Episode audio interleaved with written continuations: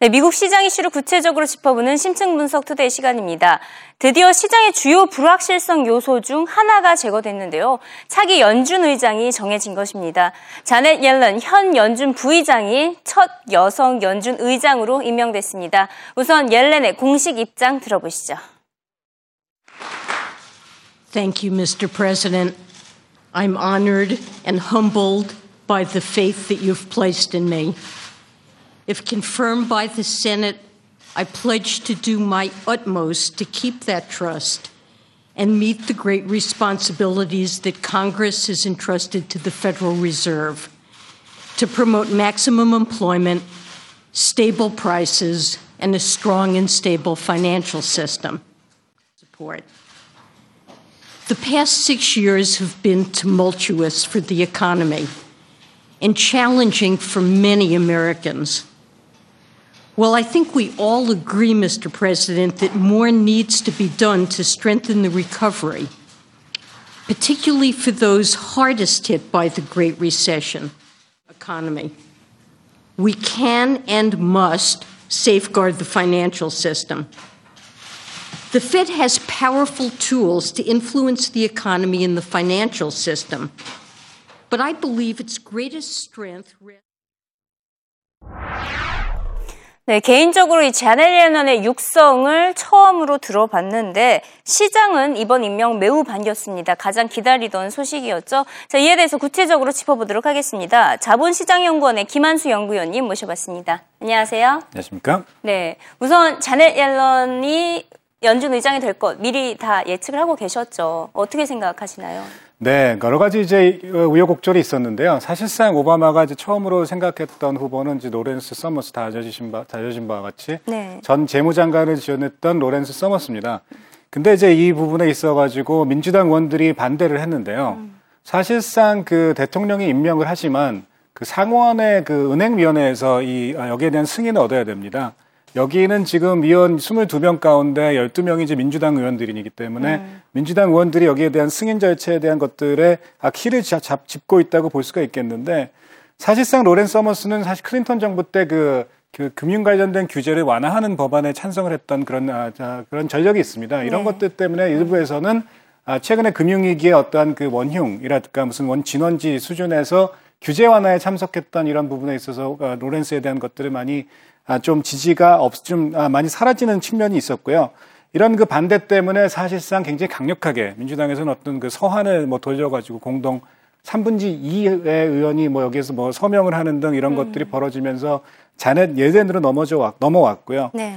자넷 예덴 같은 경우에는 아, 지금 굉장히 다수에 알려진 바와 같이 알려진 비둘기파입니다. 음. 그래서 여러 가지 아, 민주당이 추구하고 있는 정책들에도 좀 호의적일 거리라는 아, 예상이 있고 또한 그 정치적으로도 연중 사상 첫 번째 여성 아 저 회지 의장이 되는 것이고 음. 또 G7 중앙은행 중에서도 첫 번째 여성이기 때문에 이런 네. 것도 좀 작용하지 않았나 이렇게 생각이 됩니다. 음, 그렇다면 지금 방금 연설 내용을 들어보면 경기 부양 기조가 필요하면 계속 끌어가겠다 그렇게 말을 했는데 이에 음. 대해서는 음. 어떻게 평가하시나요?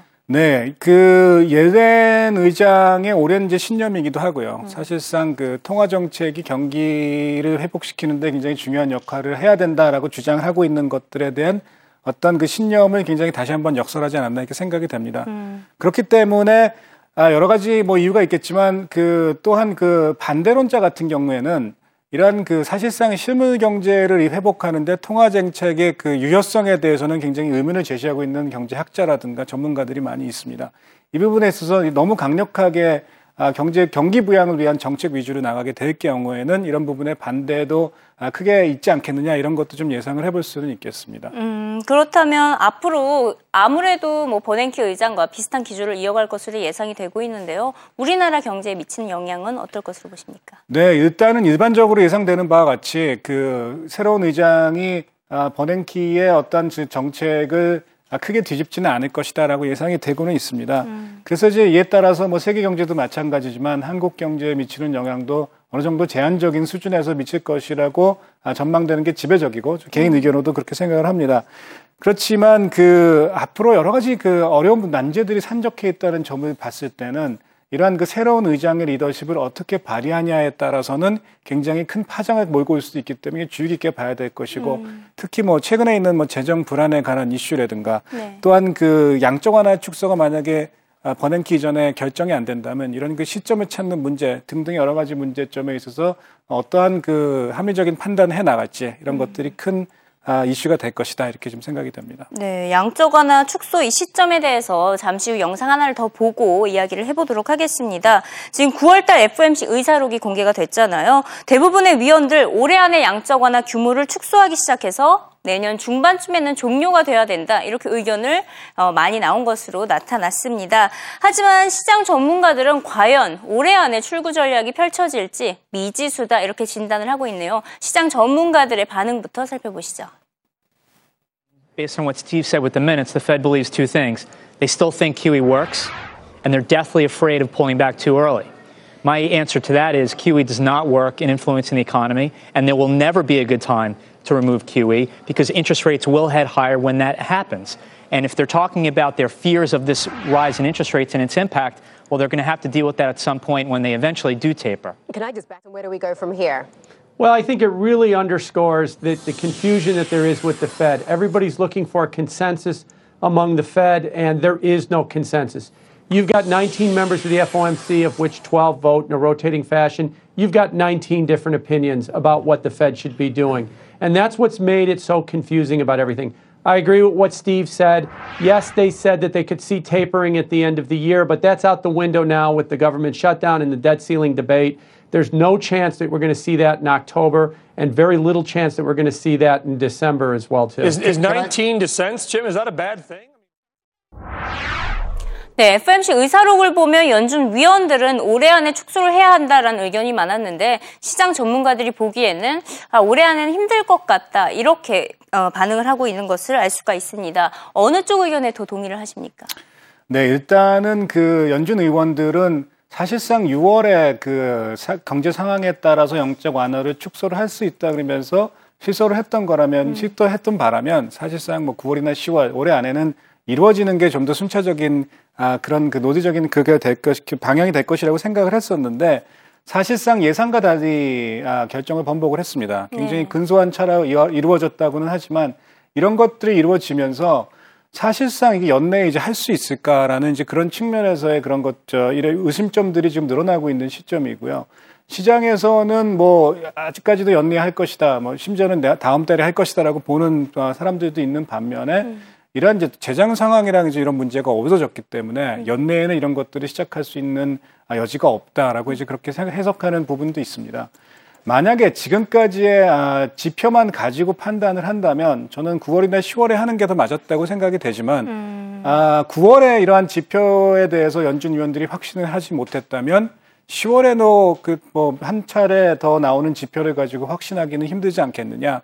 그렇다면 일단은 뭐 12월 이후가 일단은 10월은 넘어가고 음. 그 다음번 회의는 12월 뭐 그 아니면 그 다음 해라든가 이렇게 넘어가지 않겠느냐 일단은 거기까지는 좀 어느 정도 아, 좀 가능성이 높은 것으로 예상이 됩니다. 네, 결국에는 뭐 제네 옐렌 손으로 넘어갈 수밖에 없겠네요. 또 뭐 저번 달에 고용 보고서도 발표가 되지 않았기 때문에 음. 어, 시장에서는 말씀하셨다시피 내년으로 더 점치고 있는 것 같습니다.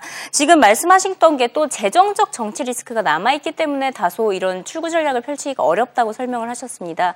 CNBC가 보기에는 결국 기술적 디폴트엔 빠질 것이다 이렇게 예상을 하고 있는데 이 지금 어, 정부 폐쇄나 부채 상한소 문제에 대해서는 어떻게 생각하고 계신지요? 네, 물론 그 정부 부채 가능성은 상당히 뭐 있다고 보여집니다. 17일까지 어떤 그 잠정적인 뭐 단기 아니라도 나오지가 않는다면 음. 아, 기술적인 뭐 디폴트가 될지언정 디폴트에 빠진다는 얘기가 될 것이고요. 음. 이러한 그 디폴트에 빠지게 된다면 세계 경제를 굉장히 크게 뒤흔들 것으로 예상이 되고 당연히 그런 아, 그런 아, 그런 결정이 이루어지게 된다면은 당연히 이제 연준의 결정은 어, 미뤄질 가능성이 굉장히 높다고 봐야겠죠. 그렇기 음. 때문에 지금 재정 문제를 두고 아, 민주당과 공화당이 격돌을 하고 있는데 이 부분 또한 그 내년도 대, 대선과도 연결이 되는 부분이기 때문에 굉장히 양보하기 어려운 싸움을 하고 있습니다. 네. 그래서 이런 부분에 어떠한 그 협상이 잘 이루어지지 않는다면 이 통화 정책과 뭐 더불어서 미국 경제 또 세계 경제에도 큰 파장을 이루, 이루 가지고 올 수 있는 굉장히 큰 이슈이기 때문에 이 부분은 굉장히 확실하게 저희가 좀 대비를 하고 가야 되지 않겠나 좀 생각이 되는 부분입니다. 네. 이 양적 완화 축소에 대해서 개인적으로 뭐 9월이나 10월이 적당했을 것 같다라고 주장을 하셨는데요. 찰스 플로서 역시 지난달 자산 매입 속도를 늦추지 않은 거큰 실수였다 이렇게 평가를 음. 했습니다. 같은 의견인 것을 재확인할 수 있을까요? 두 가지 정도로 저는 판단을 생각을 하는데요. 음. 제 기준으로서는 일단 그 연준의 정책 실제성이 좀 훼손되지 않았나. 음. 6월에 시사를 했을 때는 금년 중에는 뭐 무선 이루어질 것이고 음. 어, 지금 같은 그 데이터가 나오는 것들을 본다면 뭐 9월이나 10월 중에도 얼마든지 이루어질 것이라고 시장은 또 대다수 그렇게 예상을 하고 있었는데 네. 이에 반하는 결과를 줬다는 것은 실제로 훼손할 수밖에 없었던 것이고 음. 또한 또 두 번째는 이런 그 실제성이 더욱 훼손될 수 있는 가능성이 높은데 지금까지 나오고 있는 그 경제 관련된 데이터들이 아, 단기간에 이렇게 개선될 수 있는 부분이 사실 여지가 별로 없습니다. 음. 또 연준이 그렇다고 해서 이런 자산 매입을 아주 장기적으로 가져간다는 것은 사실상 또 상상하기 어려운 부분이기 때문에 음. 언젠가 결정을 내릴 때 노지가 좀 약해지지 않겠느냐. 이런 것들이 이제 장기적으로 봤을 때는 연준의 어떤 신뢰성을 좀 아, 훼손하는 그런 측면이 있지 않겠나 좀 보여지고요. 음. 또한 가지는 그 시점적으로 봤을 때도 이제 10월이 넘어서면서 재정 이슈가 점점 부각되는 시점이고 네. 또 연준의 의장이 교체되는 시점이기 음. 때문에 여기 시기적으로도 9월이나 좀 빨리 하는 게 조금 더 유리했지 아, 차후로 갈수록 좀 더 시점을 찾기가 어렵지 않겠느냐 음. 이런 측면에서 봤을 때는 조금 아, 좋은 전략은 아니었을 수도 있겠다라고 좀 판단해 볼 수 있겠습니다. 네, 저 마크 파버 오늘 특집을 했었는데 마크 파버가 그 얘기를 했더라고요. QE 100까지 나올 거다. 네. 결국에는 양적 완화 계속해서 할 수밖에 없을 거다 이렇게 표현을 했는데 그러면서 버냉키 의장 다소 심하게 표현을 했습니다. 목을 뭐 매달아야 된다 이런 식으로 강하게 표현을 했는데 지금 버냉키 의장 수고는 해왔습니다. 뭐 지금 경제 성장을 위해서 양적 완화 정책이라는 카드를 꺼내 들었는데 개인적으로 어떻게 평, 평가를 하십니까? 모든 정책은 그렇지만 두 가지 측면을 다 가지고 있습니다. 우선 음. 경기 침체에 빠진 그 미국 경기를 회복을 위해서는 연준이 좀 나서서 아, 양적 완화를 통해서 금리를 낮춰준다는 것은 경제 활동이 활성화될 수, 시킬 수 있는 중요한 요인 중의 하나이기 때문에 중요하지만 또 장기적인 측면에서 본다면 사실상 이런 것들이 자산 시장의 어떤 버블을 형성을 시킬 수 있고 음. 이런 버블로 인해서 아, 또한 그 경제 나중에 호전을 가져올 수도 있는 것이고 또한 장기적으로 사실상 통합 팽창이라는 것이 실물 경제에는 도움이 거의 되지 않는다는 게 중론이기 음, 음, 때문에 음. 이런 측면에서 본다면 사실상 경기가 자, 자생적으로 회복될 수 있는 어떤 부분을 아, 뭔가 좀 왜곡시키고 있는 결과를 할 수 있다라는 판단도 되기 때문에 이런 부분에 있어서는 좀 아, 여러 가지 이유가 있을 것이고 사실은 이런 여러 가지 것들을 배합을 해야 되는 자리이기 때문에 연준의 의장이라는 자리가 굉장히 무겁고 어려운 자리가 아닌가 이렇게 생각이 됩니다. 네. 마지막으로 한 가지만 더 묻도록 하겠습니다. 지금 지금 현재는 정치 리스크로 인해서 달러가 약세를 조금 보이고 있는데 이런 달러와 약세, 엔화 강세, 유로화 강세 이런 것이 우리나라 시장, 특히 원화 강세를 보이고 있는 우리나라 국가에는 어떤 영향을 계속 미칠 것으로 보십니까? 네, 한국은 최근에 그 신흥국 자금이 빠진 자금들이 한국 시장으로 많이 몰려오면서 사실 사실상 좀 강세를 의례적으로 좀 이루었었는데 앞으로 연준의 양적 완화 축세라는 음. 대세는 거르지 못할 것이고 네. 시기가 언제든 됐든 시작이 된다면 달러와는 공급이 이제 부족해지는 강세 현상으로 갈 수밖에 없는 것이고요. 음. 그렇게 된다면 사실 이런 대세에서는 원화도 약세로 갈 수밖에 없지 않겠냐 이렇게 판단이 됩니다. 그래서 지금 음. 일시적인 강세는 양적 완화 축소라는 이슈와 더불어서 음. 결국에는 글로벌 흐름에 따르지 않을까 지금 그렇게 예상을 해볼 수 있겠습니다. 음, 결국에는 양적 완화 미국의 양적 완화 축소 여부에 따라서 글로벌 금융시장이 계속해서 반응을 할 것으로 보입니다. 예, 오늘 말씀 감사드리고요. 예, 조만간 또 찾아뵙도록 하겠습니다. 고맙습니다.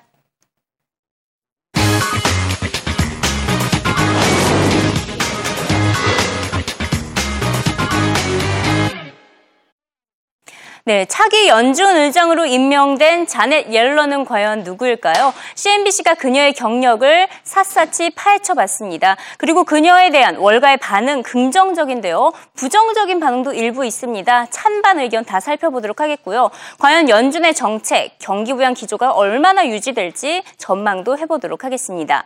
네, 이렇게 연준 이야기가 나왔기 때문에 마크 파버 잠깐 더 얘기를 해보도록 하겠습니다. 버냉키 어떻게 평가했는지 짧게 말씀드릴까 하는데요. 시장 통제력을 잃게 한 인물이라며 전쟁에 진 왕의 비유를 했습니다. 심지어 버냉키를 비롯한 연준 위원들에게 chop their head off, 참수해야 한다라는 신랄한 비난을 했는데요. 결국 연준은 현재 위원들 때문에 양적 완화 정책을 90, 99, 100까지 지속할 수밖에 없다며 이렇게 과장되게 표현을 했습니다. 그만큼 유동성 공급 정책이 마음에 들지 않았음을 알 수 있는 발언이었죠. 자, 개인적으로 저는 이번 마크 파버의 인터뷰 매우 인상적이었습니다. 인터뷰 질문에 대해서도 질문 의도를 다 알면서도 질문 자체에 대한 비판도 많이 하는 깐깐한 모습을 보여왔기 때문인데요. 이 말로만 닥터둠 또 비관론자 이렇게 들었지 이 정도로 비관적일 줄은 몰랐습니다. 심지어 내년도 키워드를 꼽아달라고 했더니 이렇게 꼽았습니다. worse than this year. 올해보다 더 나쁠 것이다. 이렇게 말을 했는데요. 정말 마크 파버답죠? 자, 다음 시간에는 제니 렐런 특집으로 돌아오도록 하겠습니다. 감기 조심하시고요. 다음 주에 찾아뵙도록 하겠습니다.